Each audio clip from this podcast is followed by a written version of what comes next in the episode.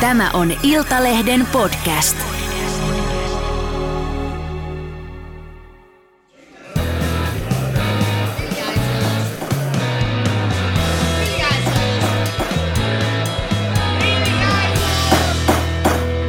Politiikan puskaradio. Studiossa Marko Oskari Lehtonen ja Lauri Nurmi ja Elli Harju. Oikein ja vielä kerran 3 kertaa oikein hyvää perjantaita, rakkaat Politiikan puskaradion kuuntelijat. Täällä vaalistudiossa alkaa hieman väsymys painaa. Presidentinvaaleja on käyty nyt noin 4 vuotta, ainakin sen tuntuu siltä.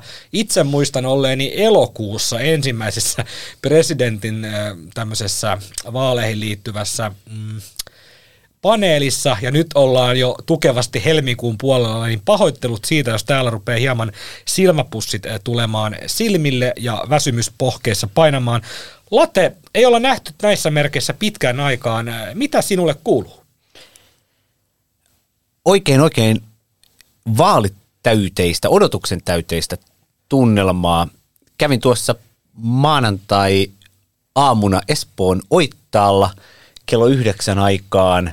Lämpötila oli siinä 0 paikkeilla ja latukone oli jyystänyt jäisen ladunpinnan rikki ja siellä Fisserin sukset jalassa sivakoimaan saapui itse asiassa pienellä Audilla. Sillä kaikkein pienimmällä Audilla. Siis ihan kaikkein pienimmällä. Siis kauppaan on menty pienin mahdollinen Audi. Pienin, aika vanhakin Audi. Ei kovin kallis. Niin kuka sieltä saapui siis? Sieltä saapui sitten toinen näistä pääpukareista, eli ehdokas Alexander Stubb. Kävimme sitten hiihtämässä Oittaalla 11 kilometriä Stubbin parin triatlon kaverin kanssa, Pekan ja Saulin kanssa. Pekan ja Saulin kanssa? Pekan ja Saulin kanssa? Kyllä. Siis miten se sanonta menee, että you cannot make this shit up? Aivan legendaarinen kolmikko. Mutta Pekka, Sauli ja Alex. Joo. Mutta me presidentit. Tämä Sauli oli sitten espoolaisen triatlon seuran presidentti. Ja Pekka sitten ihan tämmöinen tavallinen triatlon seuran rivijäsen. Mutta etunimet todellakin olivat Pekka ja Sauli. Ja kyllähän siinä sitten kysyin Stubbilta, että miten Suomen kansa nyt sitten selviytyisi, jos nimi vaihtuisi. Että ei olisikaan enää Sauli presidenttinä. Mutta kuulemma siitäkin selvittäisiin. No vakavasti ottaen siis Stubb kertoi nukkuneensa, menensä nukkumaan 11:30. Tämä on se vakavasti otettava oleva versio.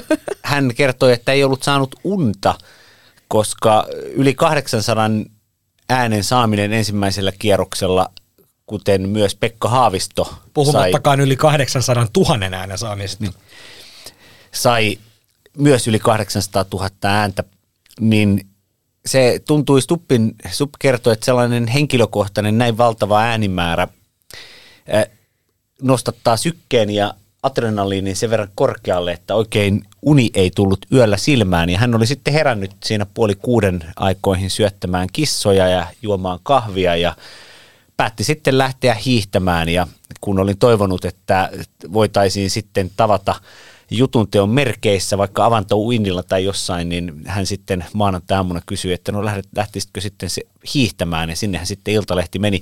Sen verran siis kerrottakoon tasapuolisuuden nimissä, että Iltalehti oli myös Pekka Haavistolle esittänyt sen, että tulisimme mielellämme seuraamaan Pekka Haaviston maanantai-aamua, mutta Haavisto sitten ilmeisesti päätti aloittaa kampanjansa vasta myöhemmin, eikä tällaista aamujoukaa tai haarahyppelyä puistossa Kulosaaressa järjestänyt. Niin, mä itse asiassa luulen, että Pekka Haavistohan aloitti aamunsa jo silloin sunnuntai- ja maanantavälisenä yönä hiihtämällä Paloheinän metsässä, joten sinne ei Laurikaan sitten enää venynyt. Elli, mitä sinulle kuuluu? Ihan hyvää, mutta tosiaan, kun te tuossa alussa kuvailit, niin ehkä tässä alkaa sellaista pientä vaaliväsymystä olla, että kun maanantai aamuna heräsin, niin oli vähän sellainen päiväni murmelina olo, että ihan oikeasti me vedetään nämä vaalitentit uudestaan ja kampanjakiertueille mukaan ja vaali-illat sun muut ja kaikki leijonat ja lampaat väsätään joka toinen ilta tenteistä, että pikkusen ehkä piti kerätä uutta motivaatiota, mutta kyllä se on nyt jo tähän mennessä löytynyt. Puhutaan vähän näistä vaalitenteistä, niiden määrästä. Sanoit eli tuossa, että leijonia ja lampaita väsätään joka toinen ilta, niin voin antaa aikalaistodistuksen, että olen tällä viikolla itse väsänyt 3 peräkkäisenä iltana niitä, niin alkaa jo ehkä hieman tulemaan korvista ulos. Nyt on presidentinvaalien toisen kierroksenkin ensimmäinen viikko käytännössä taputeltu. Tässä on vielä viikonloppu kampanjoidaan ja ensi viikon maanantaina alkaa sitten vaalien oikeasti se loppusuora, eli viimeinen vaaliviikko. Tiistaina oli Ilta-Sanomien tentti, keskiviikkona MTV:n tentti ja torstaina Ylen tentti. Ja hei, ensi viikolla on luvassa maanantaina Iltalehden tentti, tiistaina Helsingin Sanomien tentti, keskiviikkona MTV:n tentti ja kirsikkana kakun päällä torstaina Ylen vaalitentti. Onko tässä, Lauri ja Elli, vaarana, että Suomen kansa sairastuu tenttiähkyyn? Näitä vaalitenttejä on tosiaan aika paljon. Itse ajattelisin näin, että kun näillä kaikilla välineillä on vähän oma yleisönsä, että Yleisradio, terveisiä meille kaikille Yle-veron maksajille, kerää sellaiset, sanoisinko, varttuneemmassa keski-iässä olevat suomalaiset rituaalinomaisesti sinne kotisohville. Yleisradion tentit ovat heitä varten. Sitten vielä toistaiseksi ruotsalaisomistuksessa oleva MTV, jota kaupitellaan mediatietojen mukaan eteenpäin. Se kerää sitten tällaiset Yleisradiota ehkä vieroksuvat nuoremmat keski-ikäiset ja sitten on toki Iltalehti, joka kerää nämä kaikki, myös nuoret. Ja niin itse asiassa ajattelisin, että näillä kaikilla tenteillä on oma tilauksensa.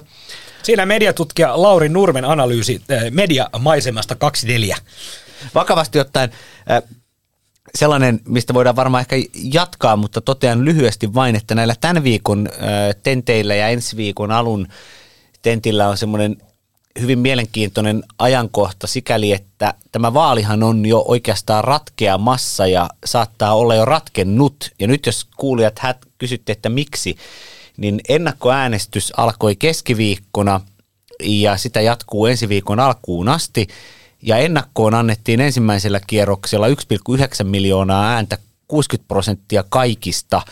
Ja Alexander Stubb oli ennakkoäänestyksessä selvästi edellä muita, ja hänen tämä etumatkansa sitten piti, koska vaalipäivänä annettiin paljon vähemmän ääniä, niin meillä todennäköisesti on tietyllä tapaa tälläkin hetkellä jo vaalien voittaja olemassa, mutta me emme tiedä sitä, koska äänet ovat laskematta. No mitä tämä tarkoittaa? Tämä tarkoittaa sitten sitä, että kun Stubb on ollut Gallup-johdossa, niin Gallupien pitäisi olla täysin aika pahasti metsässä ja Haaviston pitäisi tehdä ikään kuin huima loppukiri, jotta nämä tällä viikolla annettavat ennakkoäänet toisivat Haaviston niin lähelle Stubbia, että sitten vaalipäivän yllätys olisi vaikka mahdollinen. Toki se mahdollinen on.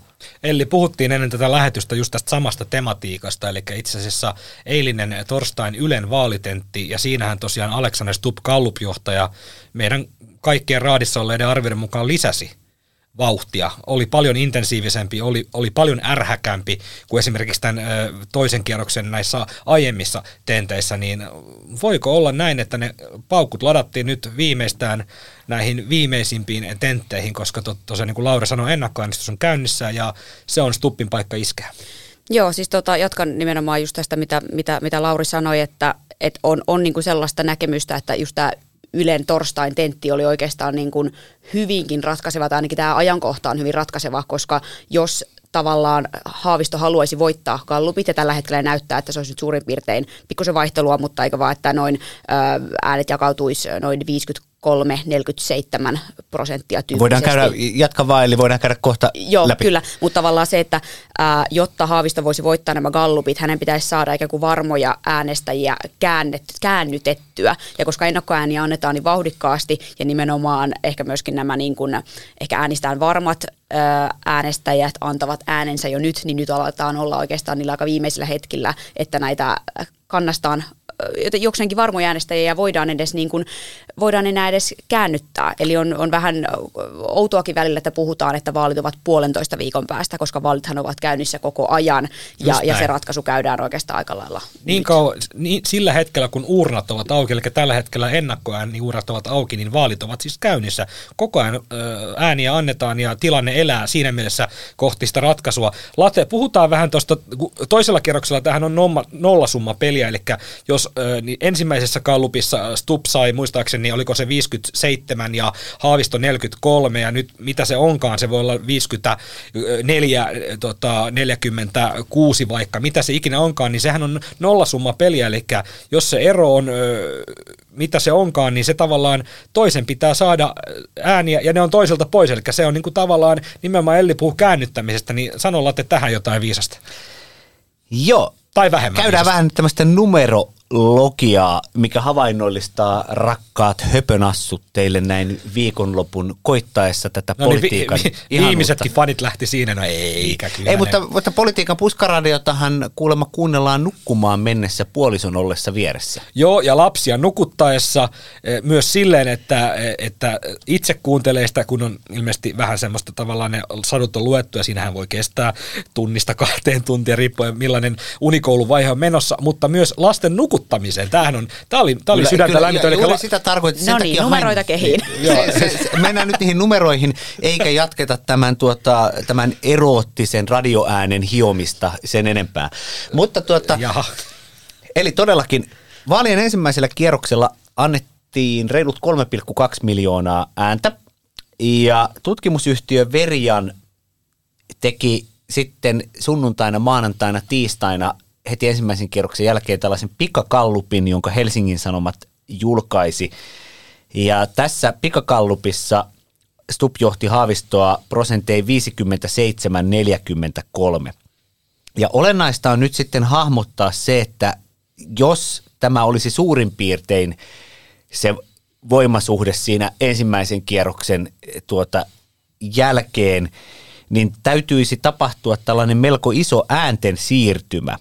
Eli jos ehdokkaiden välillä on ikään kuin 7 prosenttiyksikköä, niin että tarvitaan sen suuruinen siirtymä, jotta ehdokkaat olisivat 50-50 tasatilanteessa, niin noin 230 000 ihmisen pitäisi vaihtaa kantaansa Stubbista Haavistoon, eli yli 200 000. 1 prosenttiyksikkö nimittäin ensimmäisellä kierroksella tarkoitti 32 000 ääntä. Totta kai on niin, että äänestysprosentti, joka oli 75 ensimmäisellä kierroksella, niin se ei ole välttämättä sama toisella kierroksella, mutta mikään ei viittaa siihen, että äänestysprosentti laskisi. Päinvastoin todennäköisesti on niin, että se on lähelle vähintään samaa. Ja aikanaan, kun Tarja Halonen ja Sauli Niinistö mittelivät 2006 presidentinvaaleissa, niin tämä äänestysprosentti nousi ensimmäiseltä kierrokselta jopa sinne toiselle kierrokselle 77. Ja itse en usko, että perussuomalaisten Jussi Halla-ahoa äänestäneet jäävät kotiin, vaan että hekin haluavat ottaa kantaa, samoin kuin keskustalaista Olli Rehniä. No sitten viime viikolla ensimmäisen kierroksen ennakkoäänestyksen ollessa päällä Yleisradio julkaisi gallupin ja siinä sitten Stubb oli Haaviston edellä 59-41 ja tämän gallupin, joka oli laadukkaampi kuin tämä Verianin tekemä, niin jos se olisi tilanne, niin semmoisen noin 300 000 äänen pitäisi siirtyä Stubbin kannalta Haaviston kannalle ja Haavisto tietää tämän oikein hyvin, kampanjoi Keskusta Suomessa, maaseutu Suomessa nyt viikonloppuna intensiivisesti Oulussa, Torniossa, Jalasjärvellä, Vaasassa, Tampereella, siellä maakunnissa. Ja hän sanoi jo vaali-iltana, että hän aikoo voittaa gallupit toisenkin kerran. Mennään isommasta pienempään, eli toi 200-300 000 ääntä, mikä on tämä haitari, minkä Haaviston täytyy saada näitä Stubbilta varastettua, ikään kuin itse asiassa varastettua Olli Rehnin ja Jussi Halla-ahon äänestäneiltä näitä ääniä, niin se on iso luku, sitä on ehkä vaikea hahmottaa, mutta se voidaan varmaan niin kuin tiivistää siihen, että Pekka Haaviston täytyisi napata joka neljäs tai joka viides, vähän riippuen nyt siitä, että mikä se lopputulos tulee olemaan, niin joka neljäs tai joka viides niistä äänistä, mitä Olli Rehn ja Jussi Halla-aho sai, niin enemmän kuin Stubb. Niin ja sitten nimenomaan käännyttäisiin, oletetaan, että äänestettäisiin Stubbia, niin hänen pitäisi saada ihmiset muuttamaan mieltä, niin onko joka neljännen, joka viidennen mielen muuttaminen, onko se mahdollista? Mitä te uskotte? Mitä pitäisi tapahtua, että näin tapahtuisi? No se on, varmaan ollaan samaa mieltä siitä, että se on hyvin epätodennäköistä, että tällaiseen tulokseen Haavisto pääsisi, mutta en mä niin kuin ennen kuin vaalit on käyty, niin mä sanoin, että jokin asia ei olisi niin kuin, että se olisi mahdotonta, että tavallaan se, että no ehkä tässä niinku se, että sanotaan näin, että jos kaikki äänet annettaisiin vaalipäivänä, niin se olisi enemmän mahdollista. Mutta nyt kun niitä ääniä on niin paljon antaa ennakkoon, niin se mahdollisuus ikään kuin käännyttää ihmisiä käy niin pieneksi, että se alkaa käydä lähes mahdottomaksi. Niin että jos näiden nykyisten galluppien mukaan mennään ja sillä tavalla ihmiset äänestää ennakkoon, niin aika hyvin, hyvin hankalaksi se käy. Mutta että se, joita Haavisto nyt varmasti yrittää, siellä niinku puhelimet käy kuumana ja tosiaan kiertää, niin kuin Laurikin sanoi, ja hänen myös niinku tukiansa kiertävät erilaisia tilaisuuksia, niin he yrittävät todennäköisesti käännyttää keskustalaisia ja perussuomalaisia naisia. Et siellä se todennäköisesti se suurin käännytystyö tehdään, Lauri voi tähän jatkaa, mutta ja mitä tuossa on joidenkin ihmisten kanssa puhunut, niin ikään kuin tämmöinen niin kuin äitejä. Että se on niin kuin se, mihin tämä myös kohdistetaan ja Haavisto kerää myös ylipäätään, ajatellaan, että niin kuin naisten ääniä nyt varmasti siellä niin kuin maakuntien Suomessa se vaalityö ja hänen mahdollisuudensa kohdistuu niin kuin tähän porukkaan. Mutta te voitte niin kuin jokainen miettiä siellä tykönänne, että jos te olette tavallaan kallistunut jo toiseen ehdokkaaseen näistä kahdesta, niin mitä se vaatisi teidän itsenne kohdalla, että te vaihtaisitte puolta. Niin tämä ehkä kuvaa mun mielestä niin kuin kiteytettynä Pekka Haaviston tämän haasteen suuruutta. Mitä sä, Lauri, sanot? Kyllä vain, ja sitten tuossa mitä Elli hyvin analysoi, niin juuri koulutetut naiset ja naisäänestäjät ovat tämä Haaviston yksi oljenkorsi. Ja Haavistohan voitti itse asiassa äänestyksen ensimmäisellä kierroksella, sai siis kaikista ehdokkaista eniten ääniä Helsingissä, Tampereella, Turussa ja esimerkiksi Jyväskylässä. Mutta Haaviston ongelma on se, että vaikka hän onnistuikin valloittamaan Helsingin, Tampereen ja Turun, niin hän sai näissä paikoissa yhteensä absoluuttisesti vain sen verran enemmän ääniä kuin Stubb, että Stubbille riitti kompensoimaan tämä Haaviston suurten kaupunkien voitto sillä, että Stubb jyräsi ensimmäisellä kierroksella kotivaalipiirissään Uudellamaalla erittäin selkeää voittoon, ja Stubb sai 45 000 ääntä enemmän kuin Haavisto Uudellamaalla. Joka oli myös ero valtakunnallisesti. Ja juuri sitten tämä Stubbin Uudenmaan voitto riitti nollaamaan tämän Haaviston voiton Tampereella, Turussa ja Helsingissä. Ja sitten Stubbin vahvuutena oli se, että hän voitti väkirikkaat Vantaan ja Espoon. Eli tämä Haaviston kaupunkilaiskortti, niin se pitäisi kyllä ihan 100%, 110% kaupunkilaisten naisten pitäisi saada tämmöinen Haavistohuuma, jotta se riittäisi. Koska sitten, toisin kuin monet ehkä ajattelevat, niin Stubb on pienissä maaseutukunnissa Haaviston edellä. Kävin läpi kymmeniä pieniä maaseudun paikkakuntia ja katsoin, kumpi sai ensimmäisellä kierroksella enemmän ääniä, Stubb vai Haavisto. Ja Stubb oli suositumpi yleisesti ottaen maaseudulla, ja kyllä Olli Rehnin ja Jussi Halla-ahon, jotka olivat sitten monin paikoin, saattoivat olla hieman suositumpia kuin Haavisto tai Stubb, niin sieltä pitäisi tulla se massiivinen siirtymä Haavistolle, ei Stubbille. Ja kuka uskoo siihen, että kyselyiden mukaan perussuomalaisia äänestäneet ihmiset aikovat lähteä äänestämään Alexander Stubbia, niin kyllä tämä vaaliasetelma on, sanon, että se on suomalaisen politiikan 2000-luvun kovin temppu, jos Haavisto voittaa, ja olen valmis häntä ylistämään poliittiseksi mestariksi ristetään se termi Halla-aholta ja annetaan se Haavistolle, kun Haavistosta tulee tasavallan presidentti. Haavistohan voi olla vaikka sitten DJ-festari, jos ei mestari. Mutta joo, se on just näin. Mä vähän jäin miettimään, että Alexander Stubb on niin kuin maaseutujen ja maakuntien ehdokas ja mies siellä, koska onhan tämä niin kuin keskustalle. Siellä on kuitenkin 500 000 Olli Rehnin ääntä jaossa. Ja mä tuossa eilen itse asiassa juttelin erään keskustavaikuttajan kanssa pitkään ja hän vähän luonnehti sitä. Keskustahan on tosi varovaisesti tullut ulos julki näiden kantojensa kanssa, että ex-pääministeri Juha Sipilä lähti Stubbin kelkkaan tukemaan julkisesti, se on niin kuin nimekkäin. Siellä sen lisäksi on ollut aika hiljaista, eli muun muassa Tytti Isohookana Asumaa, legendaarinen keskustavaikuttaja, ei ehkä enää niin paljon framilla viime vuosina, mutta kuitenkin niin hän lähti Haaviston kelkkaan. Ja sitten yksi mielenkiintoinen pointti, niin Aleksi Sandruus, keskustanuorten puheenjohtaja, joka on siis hyvin liberaali ja on niin kuin pitänyt muun muassa niin kuin seksuaalivähemmistöjen asiaa esillä, niin yllättäen hän lähti Stubbin kelkkaan. Et moni saattoi ajatella, että ehkä tästä taustasta hän olisi enemmän niin kuin sitten Haaviston kelkassa.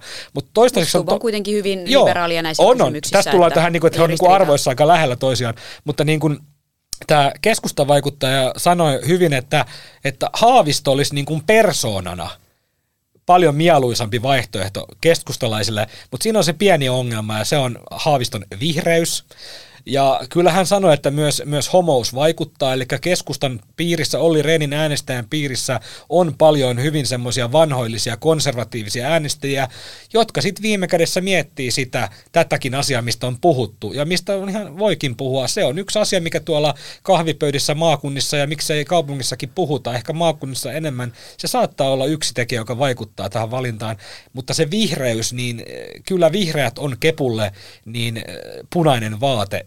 Ja se on sitä myös perussuomalaisille. Eli kyllä tässä toisella kierroksella niin kepu joutuu oikeasti valitsemaan vähän niin kuin ruton ja koleran väliltä. Haavisto olisi persoonana sopivampi, mutta poliittinen viitekehys on väärä. Stubb olisi poliittiselta viitekehykseltään parempi, mutta sanoo ihan suoraan tämä keskustavaikuttaja, että Stubb ärsyttää monia keskustalaisia. Eli tässä tullaan siihen, että joutuu tekemään niin kuin tämmöisen pakkovalinnan. Hän arvioi, keskustavaikuttaja arvioi eilen, että keskustalaiset kyllä lähtee äänestämään, vaikka oma ehdokas ei olekaan, vaikka valinta on vaikea. Äänestäminen on heille kunnia-asia. Se on vähän, että talkoot hoidetaan, naapuria autetaan ja vaaleissa äänestetään, niin kyllä juttelin eilen muun muassa perussuomalaisten Teuvo Hakkaraisen kanssa, europarlamentaarikon ja myös varapuheenjohtaja Mauri Peltokankaan kanssa, niin Peltokangas kyllä toivoi, että perussuomalaiset lähtee uurnille, vaikka pettymys Jussi Halla-ahon putoamisen jälkeen on suuri, mutta kyllä mulla itsellä on vähän semmoinen kutina. Lauri oli uskoa täynnä, että perussuomalaiset lähtee äänestää, mutta kyllä näistä kahdesta puolueesta ne kyllä keskustalaiset äänestää varmasti, mutta kyllä mä persuja vähän mietin, että kyllä siellä koti jää enemmän kuin keskustassa. Opponoin, eli tai en opponoi, vaan argumentoin. No eli kun meillä on kaksintaisteluasetelma, niin se vaan on niin, että ihmiset haluavat ottaa kantaa siihen, kuka on Suomen tasavallan presidentti. Se nähdään vaaleissa. Se on nähty kaikissa presidentinvaaleissa aiemminkin, että vaikka se oman puolueen, tai sitten kun tämä ei nimenomaan ole puoluevaali, niin vaikka se oma mieluisin ehdokas on pudonnut, niin sitten käydään äänestämässä vaikka toista vastaan. Eli käydään äänestämässä Alexander Stubbia vastaan, koska ei haluta häntä presidentiksi, hän on liian hyvän näköinen, liian kovakuntoinen. Tai sitten vaikkapa konservatiiveja ärsyttää Pekka Haaviston vihreä tausta ja Kompostilehden päätoimittajuus 1980-luvun alkuhämärissä ja Koijärven radikaali kumisaapas kapina silloin aikanaan, nuoret googlettakaa mikä oli Koijärvi. Ja tämän tyyppiset asiat.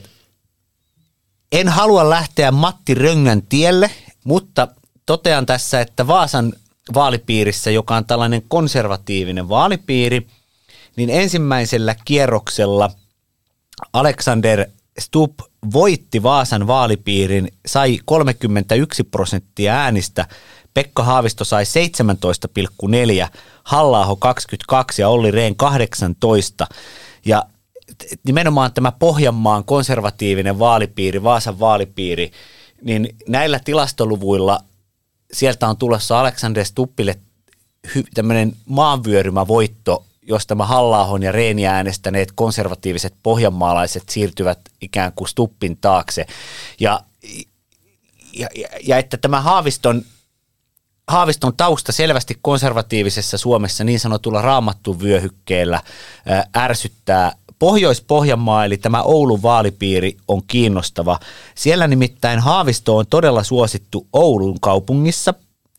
Ja koko vaalipiirissä Haavisto ensimmäisellä kierroksella oli Stubbin edellä 22%, Stubb sai 20%, Olli Rehn voitti vaalipiirin 25% ja Halla-aho 22%. Mutta kun entinen pääministeri, joka on edelleen profeetta omalla maallansa, eli Juha Sipilä, lähti nyt julkisesti Stubbin tueksi, niin varsinkin nämä herätysliikkeisiin kuuluvat keskustalaiset äänestäjät, niin on erittäin, me voimme jokainen päätellä, kumman taakse heistä enemmistö ehkäpä kallistuu. Tiedätkö, missä Stubb on tänä viikonloppuna kampanjoimassa? Kempeleessä.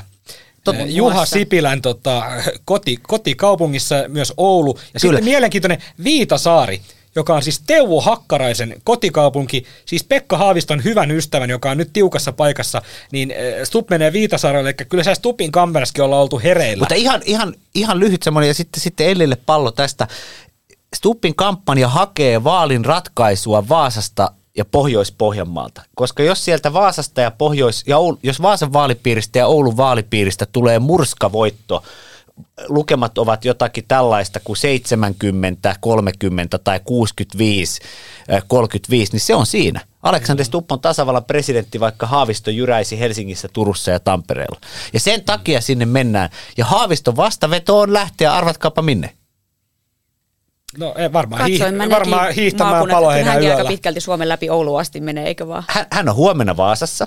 No niin. Sitten hän on sunnuntaina Torniossa ja Oulussa, eli hän lähtee vastavetona sinne, missä hänen pitää saada torjuntavoitto. Haaviston täytyy siis saada siellä Vaasassa ja Oulun vaalipiireissä niin torjuntavoitto.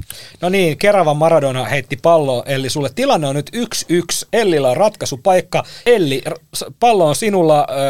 Lauri on sitä mieltä, että perussuomalaiset lähtee joukolla uurnille, että heillä on kunnia-asia äänestää joko Alexander Stubbia tai Pekka Haavistoa, mitä minä opponoin, ja minä sanon, että keskustalaiset kyllä äänestää, mutta persusta en ole varma. Ratkaisu on sulla.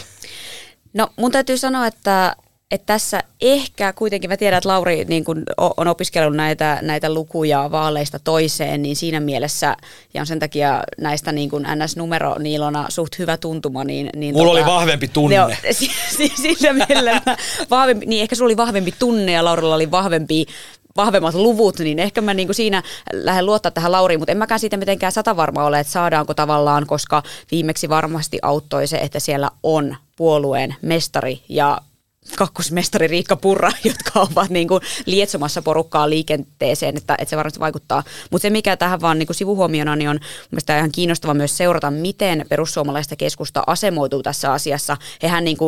He saavat aika paljon niin kuin tilaa tällä asialla, he saavat niin kuin palstatilaa, saavat niin kuin somessa paljon huomiota, eli he niin kuin hyvin tarkasti varmasti asettelevat sanansa, koska, ja myös demareita voi samalla tavalla ajatella, koska eihän he halua, esimerkiksi demarit, he eivät ole halunneet ehdoin tahdoa antaa Haavistolle tässä nyt niin kuin, päästä häntä framille ja sanoa, että kyllä me kaikki demarit tuemme vihreitä, koska vihreät on heidän niin kuin päävastustajansa monilla alueilla, ne eivät he halua, että he ovat niin kuin puu ja kuoren välissä, että suurin osa demareista varmasti tukee Haavistoa ja niin kuin äänestää häntä, mutta sitä ei haluta kovin selkeästi ehkä sanoa, jottei, koska demareissa on tullut pieni kauhu myös siitä, että heillä oli aivan niin kuin karmaisevan huono tämä vaalitulos sunnuntaina, ja he niin kuin tajusivat sen, että ei ole mitään puolueuskollisuutta. Että se oli monille aika niin kuin suuri järkytys. He olivat kuitenkin odottaneet, että suurempi osa, demareilla on kuitenkin sellainen vahva niin kuin kannatuspohja Suomessa, mutta se ei niin kuin pätenyt. Eli onko niin kuin tästä lähtien vaaleissa kaikki tästä jotenkin päin niin kuin myytävänä? Että voivatko nämä samat äänestäjät tehdä jatkossakin vaan sen valinnan vihreiden ja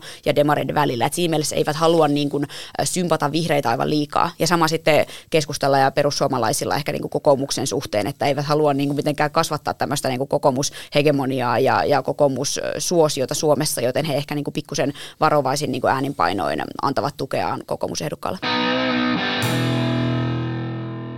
Iltalehden kolumnisti Oskari Onninen muistutti kolumnissaan, että Alexander Stubbin suuri haave oli aikoinaan päästä EU-komissaariksi, mutta pestin nappasikin vuonna 2014 kotimaan politiikan jättänyt pääministeri Jyrki Katainen. Stubb lainausmerkissä joutui ottamaan Kataiselta vapautuneen pääministerin pestin, mikä ei lopulta mennyt ihan niin kuin Strömsössä. Vuonna 2016 Petteri Orpo sitten syrjäytti Stubbin Lappeenrannan puoluekokouksessa. EU-komissaarin pestiä on nyt hoitanut SDPn Jutta Urpilainen, joka kävi näissäkin presidentinvaaleissa tekemässä tällaisen brysseliläisen visiitin, pikakampanja, joka päättyi mahalaskuun. Kesäkuussa järjestetään eurovaalit ja sen jälkeen komissaarin pestissä aloittaa joko Stubb tai joku toinen kokoomuslainen poliitikko. Lata ja Elli, kumpi haluaa enemmän presidentiksi, Alexander Stubb vai Pekka Haavisto? Haavisto on nyt 3. kertaa ehdolla, eli tämä puolta ainakin Pekka Haaviston sitoutumista tähän prosessiin ja motivaatiota tehtävään, mutta Lauri, aloitetaan vaikka susta, miten sä vastaat tähän argumenttiin, että Alexander Stubbin suurin haave oli ainakin jossain vaiheessa päästä EU-komissaariksi, mutta nyt näyttää kyllä vahvasti siltä, että tämä jää tälläkin kertaa haaveeksi, koska hän johtaa galluppeja ja on vahvoilla tulla valituksi tasavallan presidentiksi, ja käsittääkseni presidentti ei voi hoitaa EU-komissaaritehtäviä. Suomessahan voitaisiin totta kai säästää. Aikanaanhan Juha Sipilä päätti yhdistää loogisesti työ- ja oikeusministerin tehtävä. Joka aiheutti Jari Lindströmille burnoutin noin suurin piirtein. Tasavallan presidentti ja Afrikasta vastaava EU-komissaari, tällainen yhdistelmäsalkku. Eli siinä olisi paljon matkustamista ja Stubb pääsisi lenkkeilemään Haile Gebrsellassien kanssa sitten siellä Afrikassa. No niin. Nytten rakkaat höpönassut vakavoidutaan taas. Eli kyllä, juuri niin kuin Marko Oskari totesit, niin Alexander Stubbhan on nimenomaan tehnyt aikanaan London School of Economicsissa väitöskirjansakin tämmöisestä EUn joustavasta yhdentymisestä ja integraatiosta.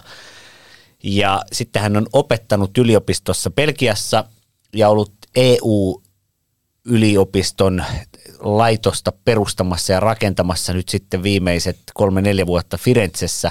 Ja tämä hänen suuri tämmöinen rakkautensa on Susanne-vaimon lisäksi hyvä lisäys Euroopan unioni. Meillä jokaisella on hieman erikoisia rakkauksia itsellänikin, mutta todettakoon nyt sitten näin, että hän on puhunut tästä EU-komissaari unelmastansa siksi, että se on ikään kuin se korkein tehtävä, johon suomalainen voi päästä. On tosin totta, että EU-komission puheenjohtajaksi Alexander Stubbia jossain vaiheessa pohti itse liittokansleri Angela Merkel, mutta tämä komission puheenjohtajuus sitten loppujen lopuksi menee useimmiten kuitenkin isoille jäsenmaille tai keskieurooppalaisille, jotka ranskaa, saksaa puhuvat äidinkielenänsä. Nyt siellä on ollut saksalainen Ursula von der Leyen, joten se komissaari on korkein tehtävä. Niin, joka on poliittinen virkanimitys. Kyllä. Ja sen aina Suomessa perinteen mukaan valitsee kulloinenkin pääministeripuolue, eli nyt sitten ensi kevään eurovaalien jälkeen kokoomus. Tasavallan presidentin tehtävästä puhuminen tavoitteena ja unelmana sen sijaan on tämmöinen kuolemansuudelma poliitikolle. Muistatte varmaan Elli ja Marko Oskarikin, miten Sauli Niinistö on aina esittänyt niin kauhean raskasta ja uupunutta ja kun vastuu painaa ja en minä, mutta kun nämä yhteiset asiat ja soitellaan luontoradioon ja kun nyt miten nämä liittyy toisiinsa? Kun nyt joudun tätä tasavallan presidentin tehtävää tekemään. Eli presidentiksi päästäksensä on teeskenneltävä vaatimatonta. Ja minkä Stubbkin on nyt tässä ihailtavasti ottanut tehtäväksensä samoin kuin Pekka Haavisto. Kumpikaan heistä hän ei ole millään tavalla vaatimaton. Joo, okei, kumpua heistä tämä vaatimattomuus. Ei kovasti yrittävät kuitenkin heitä. Joo, niin yrityksestä molemmille 10 pistetään papukkajamerkki. Ja Tarja Halonenkin kantoi sitä arkista muumimamman käsilaukkua. Ja hyvin vaatimaton persoona. Miten se nyt liittyy tähän, voisin kysyä. No, pitää olla tämmöinen kansanomainen, eikä ainakaan voi sanoa, että minä haluan presidentiksi. Milloin on ollut viimeksi Suomessa vaatimaton presidentti? Kyllähän Martti Ahtisaarikin käsittääkseni oman arvonsa tiesi. Juuri näin. Ja sitten kiteytettynä vastaus kysymykseen. Stubb on halunnut tasavallan presidentiksi ehdottomasti.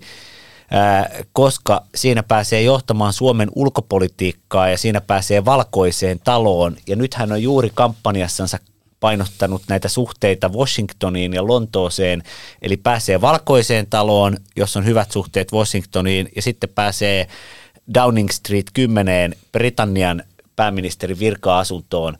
Ja näihin Alexander Stubb kyllä haluaa, mutta hän ei ole voinut sanoa sitä koskaan julkisesti, että minä nimenomaan olisin halunnut tasavallan presidentiksi, koska se olisi varma kuolemansuudelma sille varsinaisille tavoitteille. No mites tämä pätee Pekka Haavistoon? Hänellä on kyllä ainakin ollut mun mielestä sitten niin kuin pyrkimystä vähän enemmän, koska jos nyt oikein laskin, niin hän on 3. kertaa ehdolla, niin eli haluuko Pekka Haavisto tätä niin paljon enemmän, että hän on valmis häviämään jopa 3. kerran nämä vaalit?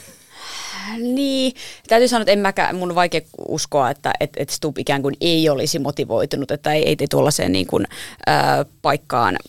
paikkaan ikään kuin pyritä, jos ei sitä oikeasti halua. Ja mä veikkaan, että Stubb on sen verran kilpailuhenkinen, että senkin puolesta hän sen ei halua ainakaan hävitä näitä vaaleja. Niin, se on totta. En tiedä, haluuko presidentiksi, mutta ei ainakaan halua hävitä. Se on totta jo, että siitä on myös puhuttu, että onko Stubb vain kilpailuhenkinen, hän niin kuin kampanjoi ikään kuin kampanjan vuoksi, mutta kyllä mä nyt niin kuin, hän on kokenut poliitikkoa, että kyllä hän tietää, mihin hän on ryhtymässä, mutta ehkä, koska Stubbilla ehkä on maine tällaisena pienenä, että hänellä on tällaista... Mitä mä sanoisin? Ja hänhän tulee siis presidenttinä, jos hänet valitaan presidentiksi, tylsistymään kuoliaksi, kun siellä pitää ottaa jouluhaukea vastaan ja käydä katsomassa sotaveteraaneja. Voi olla, mutta mä tavallaan kun hänellä on ehkä tämmöinen pieni maine niin tällaisesta ylimielisyydestä, niin se, että hän vielä niin kuin korostaisi, kuinka hyvä hän on ja kuinka paljon hän tätä tehtävää haluaa, niin se voisi ikään kuin lisätä sitä. Et siksikin hänelle tällainen nöyrä velvollisuuden tuntoinen rooli ehkä sopii. Lauri, tylsistyykö Alexander Stubb, jos hänet valitaan presidentiksi? En usko, koska hän on kuitenkin jo, taitaa olla siellä 55 vuoden ikähaarukassa. Ja hän on itse asiassa vanhempi kuin Urho Kekkonen, jos hänet valitaan presidentiksi. Urho Kekkonen oli 55, mutta täytti vasta syyskuussa 56. Alexander Stubb täyttää käsittääkseni ennen Kekkosta 56 vuotta, joten ja se on sekä, tässä teille faktoja. Se on sekä Stubbin että Pekka Haaviston etu, että tämä... Toki heillä voi olla lääketieteellisiä poikkeuksia ja ihmeitä, ja sitten lihaskuntotreenaaminenhan pitää miehillä tätä testosteronitasoakin yllä. Kiitos Pippalaukka. Kun monet muistavat sen sortseissa pyöräilleen triatlonkisojen ikäsarjakausi, näiden ikäsarjojen voittajan sieltä 10 vuoden takaa vetämässä maaliviivalla haukkarituuletusta, niin näistä ajoista siis tämä Stubbin oletettu testosteronitasokin on, se on aavistuksen. Mutta hän on muistaakseni ikäsarjavoittaja tai ainakin siellä palkintopalleilla aivan niin kuin siis viime vuosilta. Kyllä. Tämä ei ole mikään 10 vuoden takainen Kyllä. juttu. Niin se on aavistuksen ikään kuin laskenut ja se on presidentin tehtävässä etu. Ja koska presidentiksi soveltuu huonosti tämmöinen John Rambo, joka on 30-40-vuotiaana lähdössä sinne ja tänne sinkoilemaan. Ja nimenomaan jos ajatellaan, niin kuin Haavistossa on tätä harmaata, hän on riittävän hän on ikänsä puolesta täyttää presidenttivaatimuksen 66-vuotias, ja Stubb taas on varttunut jo tähän presidentti-ikään, että kyllähän niin kuin alaikäraja presidentille menee siinä vähän päälle 50. Ja näin ollen en usko, että tylsistyy, koska tämä NATO-jäsenyys on muuttanut tätä presidentin toimenkuvaa, ja samoin Britannian EU-ero, ja sitten se, että Kiinan ja suurvaltasuhteiden merkitys on on niin kuin koventunut ja korostunut. Eli tasavallan presidentti vastaa suhteista Yhdysvaltoihin, EUsta eronneeseen Britanniaan, Kiinaan, Intiaan, Afrikan maihin, ja sitten hän edustaa Suomea Naton ylimmässä päätöksenteossa. Niin näinä vaarallisina aikoina ja puolustusvoimain ylipäällikkönä siihen päälle, niin tasavallan presidentillä kyllä kalenteri taitaa täyttyä aika nopeasti, olihan sitten Haavisto tai Stubb. Eli kun Stubb on sanonut, että kun häneltä on kysytty, että milloin hän alkoi niin kiinnostua tästä presidentin tehtävästä, niin hän on sanonut, eikö hän sano, että se on se helmikuu 2022, jolloin Venäjä hyökkäsi Ukrainaan, niin tajusko Stubb silloin, että hei, Suomi alkaa muuttua ja presidentistä tulee olennaisempi hahmo, että nyt minua alkaa tämä homma kiinnostaa. Kyllä, siis sanoit Elli sen juuri. Stubbhan kertoi Iltalehden haastattelussa, että hän kävi vaimonsa kanssa keskustelun silloin hyökkäys, kun Venäjä aloitti tämän brutaalin tuhoamissodan. Ja tässä vaimon kanssa käydyssä keskustelussa oli tullut sitten esille, tämä on toki hyvä tarina, kuten ehdokkailla kuuluu olla, että kun Susanne Stubb on Suomen ja Britannian kansalainen, niin hän oli jo NATO-maan kansalainen. Niin sitten miehestäkin piti saada NATO-maan kansalainen, eli Suomi NATOon, ja sitten mies voisi ruveta sitten johtamaan vielä heidän yhteisen kotimaansa NATO-politiikkaa. Ei me lähde tähän. Ja tämä on juuri se, mihin Elli viittasi. Mutta mun mielestä tämä on siis kiinnostavaa tavalla, että aikaisemmin just Stubb on ajatellut, että näissä presidentit, sillä ei ole mitään merkitystä, ja sitten alkaa niinku pää nousta, kun tajuaa, että johtaa NATO. Politiikka on mahdollisen taidetta. Ei ole ollut aikaisemmin pyrkimystä, koska ei ole tarkoitusta. Sitten kun se tarkoitus on nostanut päätä, niin alkoi myös nostaa pyrkimyspäätään. Eli näinhän tämä menee. Mutta hei Elli vielä tässä on mainittu keskustelun aikana, että Sauli Niinistöllä oli tällaisia hetkiä, jolloin hän oli tylsistynyt, hän soitteli, vaikka hän oli uupunut tästä kansakunnan unilukkarin hommastaan, mutta hän kuitenkin soitti Luontoradioon, ja mihin Stubb soittaa tylsimpänä hetkenään, jos nyt mennään asioiden edelle, ja hän pitää tämän gallupjohtonsa? No soittaako hän sitten jonnekin urheilulähetykseen? Mä en tiedä, onko sellaista olemassa kuin urheiluruutu. Mutta hän varmasti siis, mä en nyt oikein tiedä, koska hänen triatlon harrastuksessa hän on yrittänyt sitä pitää vähän sillä tavalla niin kuin piilossa tämän kampanjan ajan, koska monia ärsyttää tällainen niin kuin ylitsevuotava urheilullisuus ja hyvinvoinnista kiinni pitäminen, koska se aiheuttaa tietynlaista kateutta myös, että miksi minulla ei ole yhtä paljon tunteja vuorokaudessa, kun hänellä vaikuttaa olevan, miksi minulla ei ole energiaa. Niin nythän käydään tämmöisillä, hän järjestää näitä yhdistäviä lenkkejä, joissa siis ihan vain kävellään rauhallisesti, mutta hän ei ole järjestänyt mitään. Hän on kyllä kiertänyt urheilukisoja. Niin, mutta hän ei ole järjestänyt ikään kuin tällaisia niin kuin äärimmäisyyksiin meneviä. Hän on pitänyt urheilua esillä, niin kuin vaikka Lauri Nurmen kanssa hiihtämässä, mutta ei mitenkään niin kuin... Sehän vastaa siis triatlonia, jos Laurinkaan lähtee hiihtämään. Kyllä, mutta ei ikään kuin, yritän kuvata, että ei ikään kuin ylitse vuotavasti, koska se ärsyttää monia ihmisiä, niin se saa nähdä, että miten hän sitten presidenttinä luovisi tämän hänen niin kuin kilpaurheiluharrastuksensa ja tavan kansan välillä ikään kuin. Mutta yksi hyvä tämmöinen ehdotus voisi olla, kuunnelkaapas nyt Alexander Stubbin kampanjatiimiläiset, ei ne tätä kuuntele. Että kun triatlon kaveri Sauli sanoi, että etenkin niin kuin hänen triatlonkaverinsa Stubb on utelias oppimaan uutta, niin tällainen, että kun tähän pitää saada radio, kun Sauli Niinistö soitti sinne Luontoradioon, niin klassikkohan on tämä Jukolan Viestin kesäinen radiolähetys, jossa yöllä, jossa todellakin Yleisradion selostaja hönkii siellä 2 aikaan yöllä. Mäkäräisten syötämänä. Kyllä. Niin Alexander Stubbillahan on tätä juoksukuntoa, mutta tietääkseni hän ei ole suunnistanut. Niin nyt sitten hänelle voisi olla tämmöinen, jos tulee valituksi, niin olla sitten Jukolan Viestiin tämmöinen yöosuus ja sitten semmoinen niin kuin huokaileva haastattelu sieltä Yleisradion lähetyksestä mäkäräisten syötävänä. Eli suunnistus olisi niin kuin tällaisesta spandex-triathlonistista tämmöinen niin kuin kansanomaisempi versio. Kyllä vain. Ja sitten Pekka Haavisto. Hänhän siis voisi Jukolassa, hänhän voisi hiihtää yöllä. Pekka Haavisto taas vastaavasti. Tuli sukset jalassa sinne. Sammaleelle. Voisi lähteä sinne rämekuusikkoon ja ei välttämättä juoksemaan, mutta voisi antaa sitten öisen haastattelun presidenttinä ja muistella sitä, miten aikanaan Koijärvikin pelastettiin kuivattamiselta. Mutta nyt sitten, koska hän tarvitsee keskustalaisia ja hän on keskustalaisille kiitollisuuden velassa, jos tulee valituksi, niin hän voisi sitten sanoa, että kyllä minä itse asiassa olen alkanut ymmärtää tätä MTK-laista metsänomistajaakin ja sitä, että näitä näitä puita ehkä voi kaataa ja ei nyt ihan kaikkia hiilinieluja tarvitse samalla tapaa suojella. Ja perustaa kaivoksen. Jos Alexander C.G. Stubb, kuten hän on itseään leikkisästi C.G.E. Mannerheimin hengessä aikoinaan nimittänyt, valitaan 11. helmikuuta Suomen tasavallan seuraavaksi presidentiksi, kokoomuksella on käsissään melkoinen ulko- ja turvallisuuspolitiikan värisuora. Elikkä presidentti, pääministeri, ulkoministeri, puolustusministeri sekä kaupan päälle vielä Brysselissä EU-suurlähettiläs ja tuleva EU-komissaari.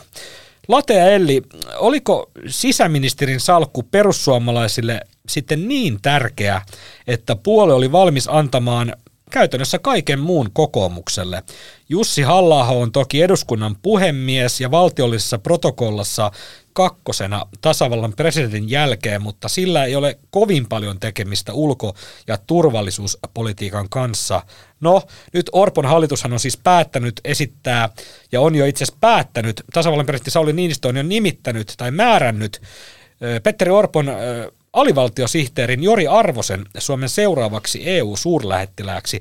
Hakijoiden joukossa oli muun muassa 4 ulkoasianneuvosta, ja tämä on aiheuttanut sitten närää ulkoministeriössä, jossa uradiplomaatit kokevat, että sieltä on tultu ohituskaistaa pitkin sitten tähän tehtävään. Ymmärtääkseni tämä Arvosen nimitys on perusteltu silleen, että EU-asiat kuuluvat nykyään pääministerille, eli Orpolle, eikä Orpo halunnut, että tehtävään nimitettäisiin joku tällainen uradiplomaatti Elina Valtosen johtamasta ulkoministeriä, vaan hän halusi tehtävään nimenomaan omasta kabinetistaan Eurooppa-asioista vastaavan alivaltiosihteerinsä. Latea Elli, mitä te ajattelet tästä niin kuin kokonaisuudesta, eli tästä kokoomuksen värisuorasta? Siellä on läänitetty ruiskukalla kaikki merkittävät ulko- ja turvallisuuspoliittiset pestit. Niin, Pekka Haavistohan nosti esille tämän, että ei olisi hyvä, että yhdellä puolueella olisi nämä kaikki pestit, eli hän yritti sitten käyttää sitä ihan sinänsä viisaasti omana vaalivalttinansa yhtenä niistä. Mutta sitten täytyy muistaa, että tässä on 2 tekijää. Ensinnäkin se, että tällaiseen ulkopolitiikan hegemoniajohtajuuteen on pyritty aikaisemminkin. Urho Kekkonen halusi keskittää ulkopoliittisen vallan itselleen, vain itselleen, ja sitten maalaisliitolla ja esimerkiksi Paavo Väyrysellä oli sitten 70-luvulla ja Johannes Virolaisella ja Ahti Karjalaisella sitten tällainen ulkopolitiikan tulkitsijan oikeus, mutta vaikkapa kokoomus oli täysin syrjässä, samaten kuin perussuomalaisten henkinen edeltäjä SMP, niin kaikesta ulko- ja turvallisuuspolitiikasta. Sitten 90-luvulla SDP keskitti kaiken ulko- ja turvallisuuspoliittisen vallan itsellensä, oli demaripääministeri, sitten oli demaripresidentti, demariulkoministeri, ja näitä vastaavia tapauksia siis on.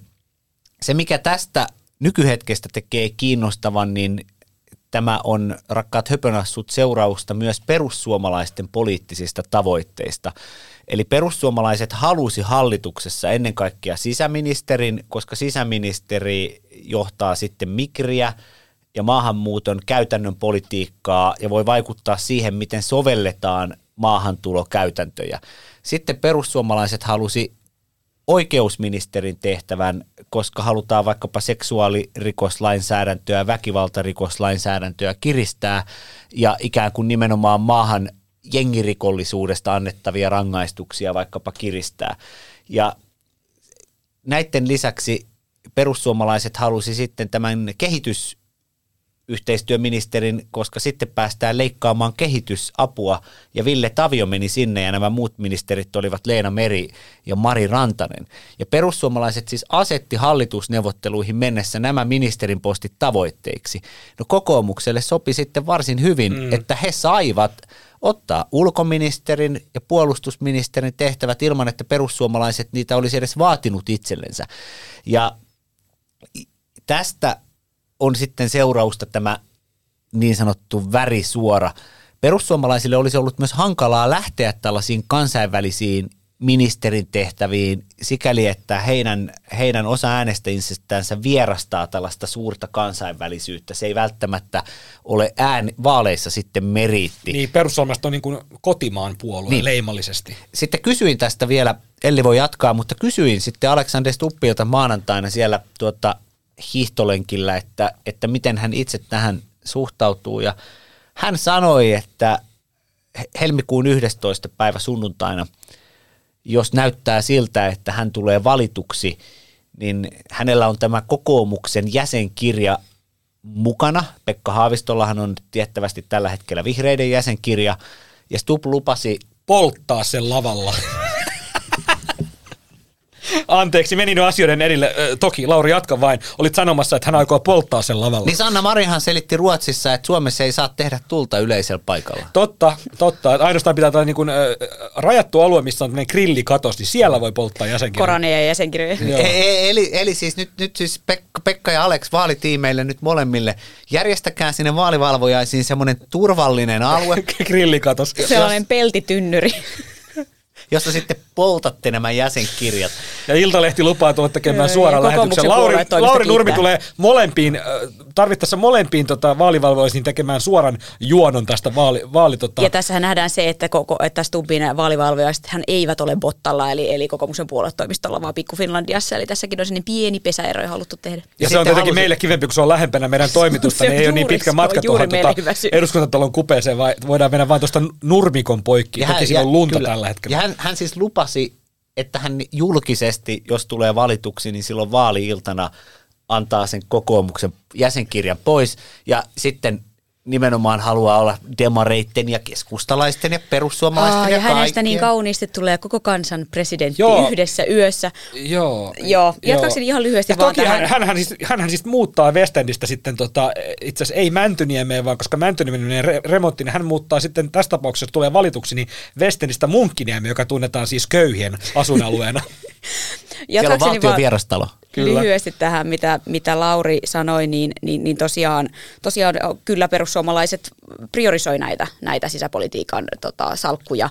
Ja kyllä tässä on se näkemys usein kertaan esitetty, että perussuomalaiset myös hallituksessa on tyytyväisiä niin kauan kuin maahanmuuttopolitiikan kiristykset etenevät, että sinällään nämä kyllä niinku ihan tukee toisiaan ja he niinku käytetään priorisoinnin ja halusivat ne sisäpolitiikan salkut ja silloin tässä on syntynyt tilanne, että kokoomuksella on tämä ulko- ja turvallisuuspolitiikan ikään kuin hegemonia ja kyllä sitä, tämä on kuitenkin, jos katsoo vielä niinku parikymmentä vuotta Suomea taaksepäin, niin tilanne oli aika erilainen, että ei kokoomuksella tällaista ikään kuin, en nyt sano, ylivaltaa ollut ja kyllä tätä niin kuin muissa oppositiopuolueissa edellisessä suurkeskustassa ja demareissa katsotaan ikään kuin aika kauhulla, että miten näin on päässyt tapahtumaan. Ja tämän takia ihan politiikkaa puolueet tekevät ja tämän takia ihmiset niin kuin politiikkaan lähtevät. Siellä halutaan vaikuttaa ja siellä vaikuttaminen tapahtuu valtaa saamalla ja vaalit voittamalla saa valtaa ja kokoomus voitti vaalit ja sai pääministeripuolueen aseman ja sitten kun saat suurin puolue ja sulla on pääministeripuolueen titteli, niin sä voit sitten pääministeriä nimityttää EU-suurlähettilääksi vaikka oman alivaltiosihteerisi, jos haluat. Sitten voi tehdä näin. Nämä poliittiset virkanimitykset on sellainen hauska asia, että aina kun ollaan oppositiossa, niin sitten niitä paheksutaan. Ja muistan aikanaan, kun yritysjohtaja Juha Sipilä lähti politiikkaan. Ei missään nimessä poliittisia virkanimityksiä. Kyllä. Marko Oskari muisti aivan oikein. Sipilä sanoi, että poliittiset virkanimitykset pitää lopettaa. Ja sitten hänestä tuli pääministeri, niin hän teki poliittisia virkanimityksiä. Mutta Juha Sipilä ei ollut vielä niin paatunut poliitikko, mutta sitten voittamalla ne vaalit 2015 hänestä tuli paatunut poliitikko. Mutta yhtäkkiä onkin se valta ja voinkin tehdä asioita ja miksi jättäisi ne käyttämättä? Tämä nyt on varmaan se, mikä siinä niin, ja siis onhan se sääli, kun meillä on tällainen niin kuin toimiva järjestelmä, kuten poliittiset virkanimityksiset, niin olisihan se sääli jättää se järjestelmä käyttämättä. Ja sitten jotenkin näitä poliittisia virkanimityksiä tehdään aina sitten niin kuin vaalikauden lopussa kanssa omille uskollisille avustajille.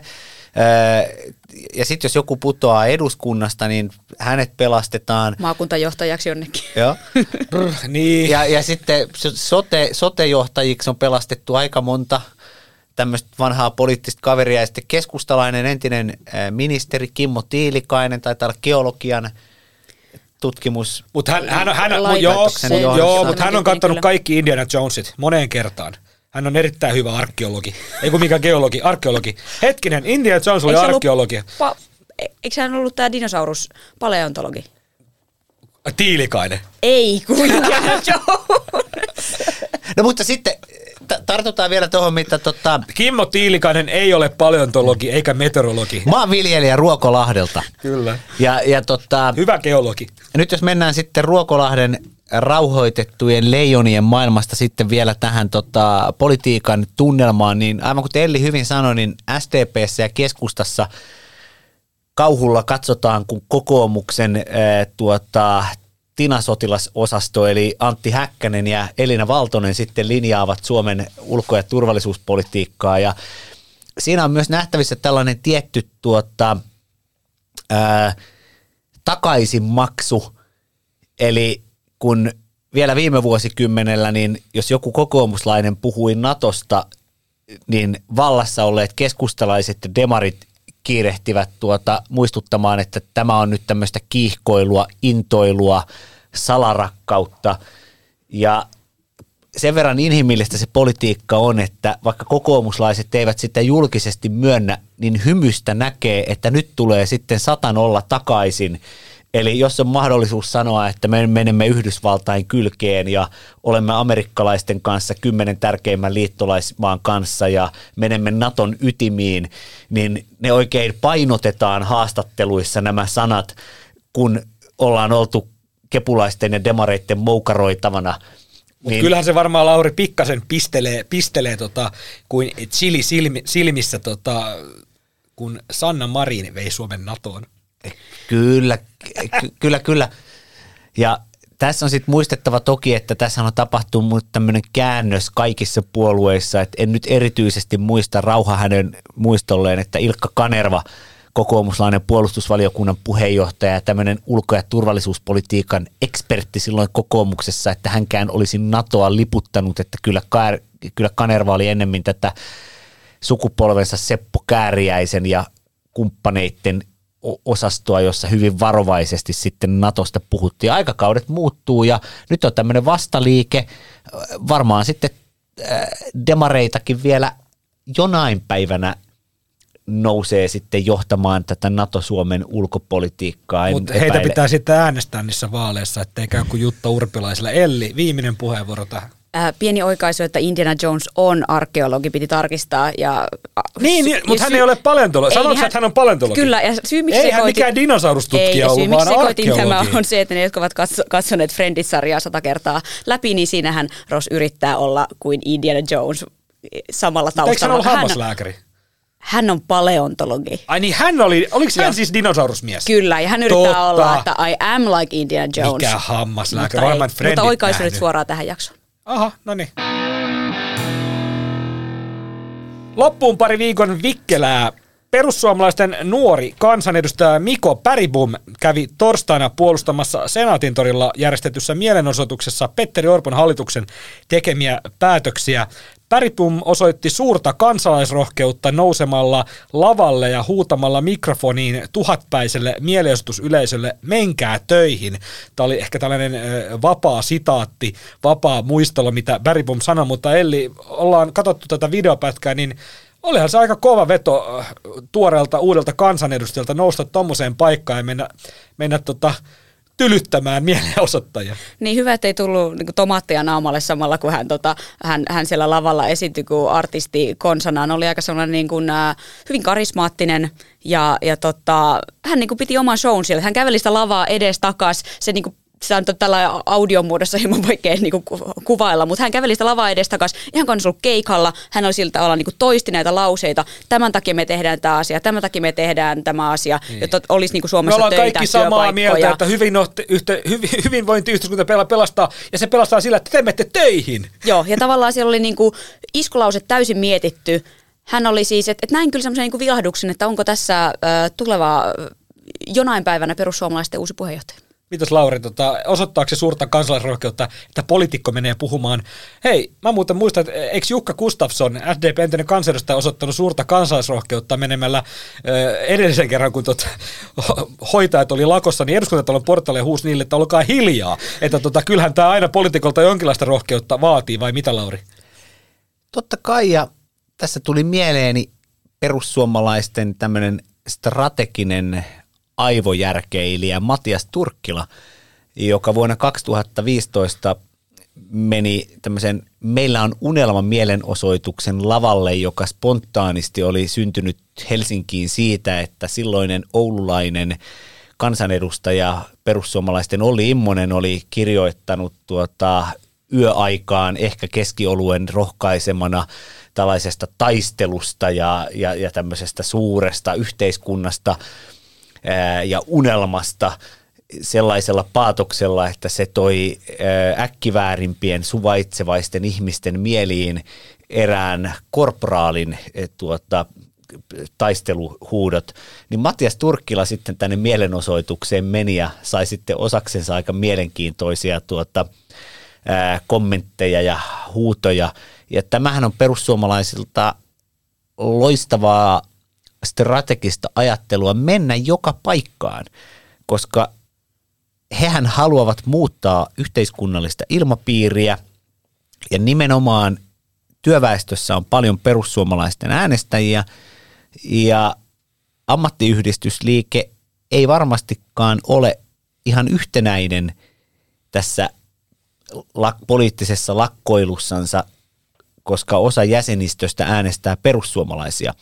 Mutta AY-liike, olen niitä itsekin nähnyt, on teettänyt sitten ei-julkisia mielipidetutkimuksia ja niissä näkee, että myös perussuomalaisia äänestäneet AY-liittojen jäsenet kannattavat tätä poliittista lakkoilua. Eli Miko Bergbom tavallaan kävi siellä vähän omilleenkin puhumassa ja kuten Elli sanoi, niin laitetaan nimi mieleen ja katsotaan 10 vuoden kuluttua, että missä ministerin tehtävässä Mikopoika on. Hei, hän on kuitenkin 28-vuotias. No on hän jonkun poika. On, mutta sanotaan näin, että politiikassa, journalismissa, urheilussa, muussa vaikuttamisessa tämmöinen maskuliininen tapa sisuunnuttaa nuorempia miesoletettuja on pojutella heitä. Ja itse olen edelleen saan osakseni tätä pojuttelua ja olen 20 vuoden... Eikö se ole juurikin alentavaa? Eikö sillä pyritä alentamaan toista? Kyllä, mutta se nimenomaan sisuunnuttaa ja sitten se tapa on juuri, miten siihen vastataan, on semmoinen röyhkeän itsevarma olemus, millä Miko siihen hienosti vastasi, otti tämän stagen ja selvästi hän on saattanut olla tosi TV-guru Sebastian Tynkkysen somevalmennuksessa.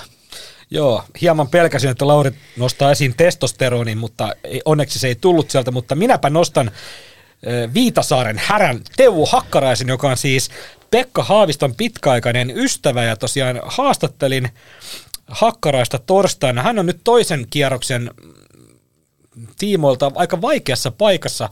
Sanoi, että pettymys oli, järkytys ja pettymys on suuri sen jälkeen, kun Halla-aho ei päässyt toiselle kierrokselle. Nyt pitäisi sitten valita kumpaa äänestää, Stubbia vai Haavistoa ja tosiaan Haavistolla ja Hakkaraisella on mielenkiintoinen historia, että vuonna 2011 Hakkarainen oli mennyt sitten tuoreena kansanedustajana antamaan haastattelussa. Hän sanoi, että kaikki homot, lesbot ja somalit pitäisi viedä Ahvenanmaalle. Ja tästähän nyt nousi sitten tietenkin, kuten oletettua on, niin kohu. Ja siitä nousisi kohu tänäkin päivänä, mutta jo 2011 siitä nousi kohu. Ja sitten yllättäen jouluna 2011 Pekka Haaviston puhelin oli soinut ja soittaja oli Teuvo Hakkarainen, joka pyysi Haavistolta anteeksi, että Pekka, en mä sua tarkoittanut tällä. Ja Haavisto oli sitten sanonut, että hei kiitos, pelastit joulun ja kaksikko oli alkanut sitten juttelemaan siinä ja Haavisto oli sitten esittänyt puhelussa, että hän voisi tulla sinne Viitasaarelle Hakkaraisen sahalla käymään ja Tämä toteutui. Hakkarainen kutsui Haaviston kylään, tai itse asiassa Haavisto taisi kutsua itse itsensä kylään, mutta joka tapauksessa Haavisto matkusti Viitasaarella ja Hakkarainen ja Haavisto on pitänyt sitten yhteyttä ja olleet ystäviä siitä asti, eli tämmöinen niin kuin yllättävä ystävyys syntyy tästä kohulausunnosta, ja nyt Hakkarainen joutuu sitten niin kuin valitsemaan hyvän ystävänsä tai Aleksander Stubbin väliltä, ja tämä on tietenkin, mitä on tässäkin jaksossa puhuttu, niin tämä ei ole perussuomalaisen helppo, koska Hakkarainenkin sanoi, että tämä Haaviston taustaorganisaatio, hän viittaa tällä vihreisiin, eli Pekka Haavistohan on laittanut puoluekirjansa patjan väliin ja pitänyt punaista kravaattia ja yrittänyt puhua mahdollisimman vähän Natura-hankkeesta ollakseen... Ei, kun hän on itse asiassa yllättävän monta kertaa nostanut sen esille. No joo, mutta sinun huomiona. Puhunut yllättävän vähän soiden suojelusta sitten niin kuin yleisellä tasolla ollakseen niinkin vihreä kuin hän on, mutta Hakkarainen sanoi menevänsä nyt tulevana sunnuntaina kuuntelemaan Stubbia, kun Stubb vierailee Viitasaarella, ja tämähän ei ole sattumaa, että Stubb vierailee Viitasaaren torilla toisen kierroksen ratkaisuhetkellä, kun ennakkoäänestys on käynnissä. Nyt ollaan varastamassa Pekan ääniä Viitasaarella. Niitä siis Teukan ääntä. Niin yksi ääni ollaan ainakin varastamassa. Joo, mutta varmasti niin kuin Teuvolla on siellä kyllä kuulijakuntaa, että on tämä ihan kyllä peliveto, jos tosiaan tämmöinen sunnuntaina nähdään. Sehän on sitten myös, ajatellaan Hakkaraista, niin Hakkaraisen ja Haaviston suhdehan on myös syventynyt, että kun Hakkarainen on vaikuttanut siellä Karibian alueella. Hondurasissa. Niin kun Honduras on kohdannut luonnonkatastrofeja, niin sitten Pekka Haavisto oli ulkoministerinä, niin sitten Hakkarainen soitti Haavistolle ja pyysi, että Pekka, että voisiko tänne Hondurasiin saada tätä apua. Ja Haavisto sitten sanoi kaverillensa, että no kyllä Suomi voisi Hondurasia ja hondurasilaisia auttaa. No Haavisto ei sitten sanonut sitä siinä Hakkaraiselle puhelussa, mutta kertoi minulle sitten myöhemmin, että hän mielessänsä mietti sitä, että hahmottikohan Hakkarainen sitä logiikkaa, että hänen oma taustaorganisaationsa on nimenomaan vaatinut tämän kaiken kehitysyhteistyön ja avun lopettamista, ja sitten Hakkarainen itse soittaa tämän perussuomalaisten vierastaman taustaorganisaation ulkoministerille ja pyytää sitten juuri tätä kehitysyhteistyötä ja apurahaa sinne Hondurasiin, että onko tässä jonkinlaista tämmöistä älyllistä ristiriitaa, mutta Haavisto halusi olla totta kai ystävälleen korrekti, eikä alkanut sitten tätä kysymystä nostaa esille. Sinänsä Haavistollehan tämä kaveruus Hakkaraisen kanssa niin kuvaa Haaviston persoonaa. Haavistohan tulee hyvin toimeen julkisissa yhteyksissä eri taustoista olevien ihmisten kanssa, ja siksi hänestä puhutaan tämmöisenä sydänten presidenttinä, ja heitetään vielä lopuksi se, että yksi näistä Haaviston oljenkorsista on se, että hän sai ensimmäisellä kierroksella enemmän ääniä kuin Stubb Lapissa, Keski-Suomessa ja Savo-Karjalassa. Haaste toki on nyt sitten juuri nämä perussuomalaisten ja Olli Rehnin äänestäjien saaminen Haaviston taakse, eikä sinne Stubbin taakse. Mutta kuten Hakkarainen sanoi tästä sunnuntaisesta Stubbin vaalitilaisuudesta, niin mennään kuuntelemaan, mitä ukko sanoo. Niin siellä on nyt ilmeisesti ratkaisujen paikka aika lähellä. Seuraavaksi viikon vitsi. Miten perussuomalaisten Miko Bergbom päätti puheenvuoronsa mielenosoituksessa? Pada bum!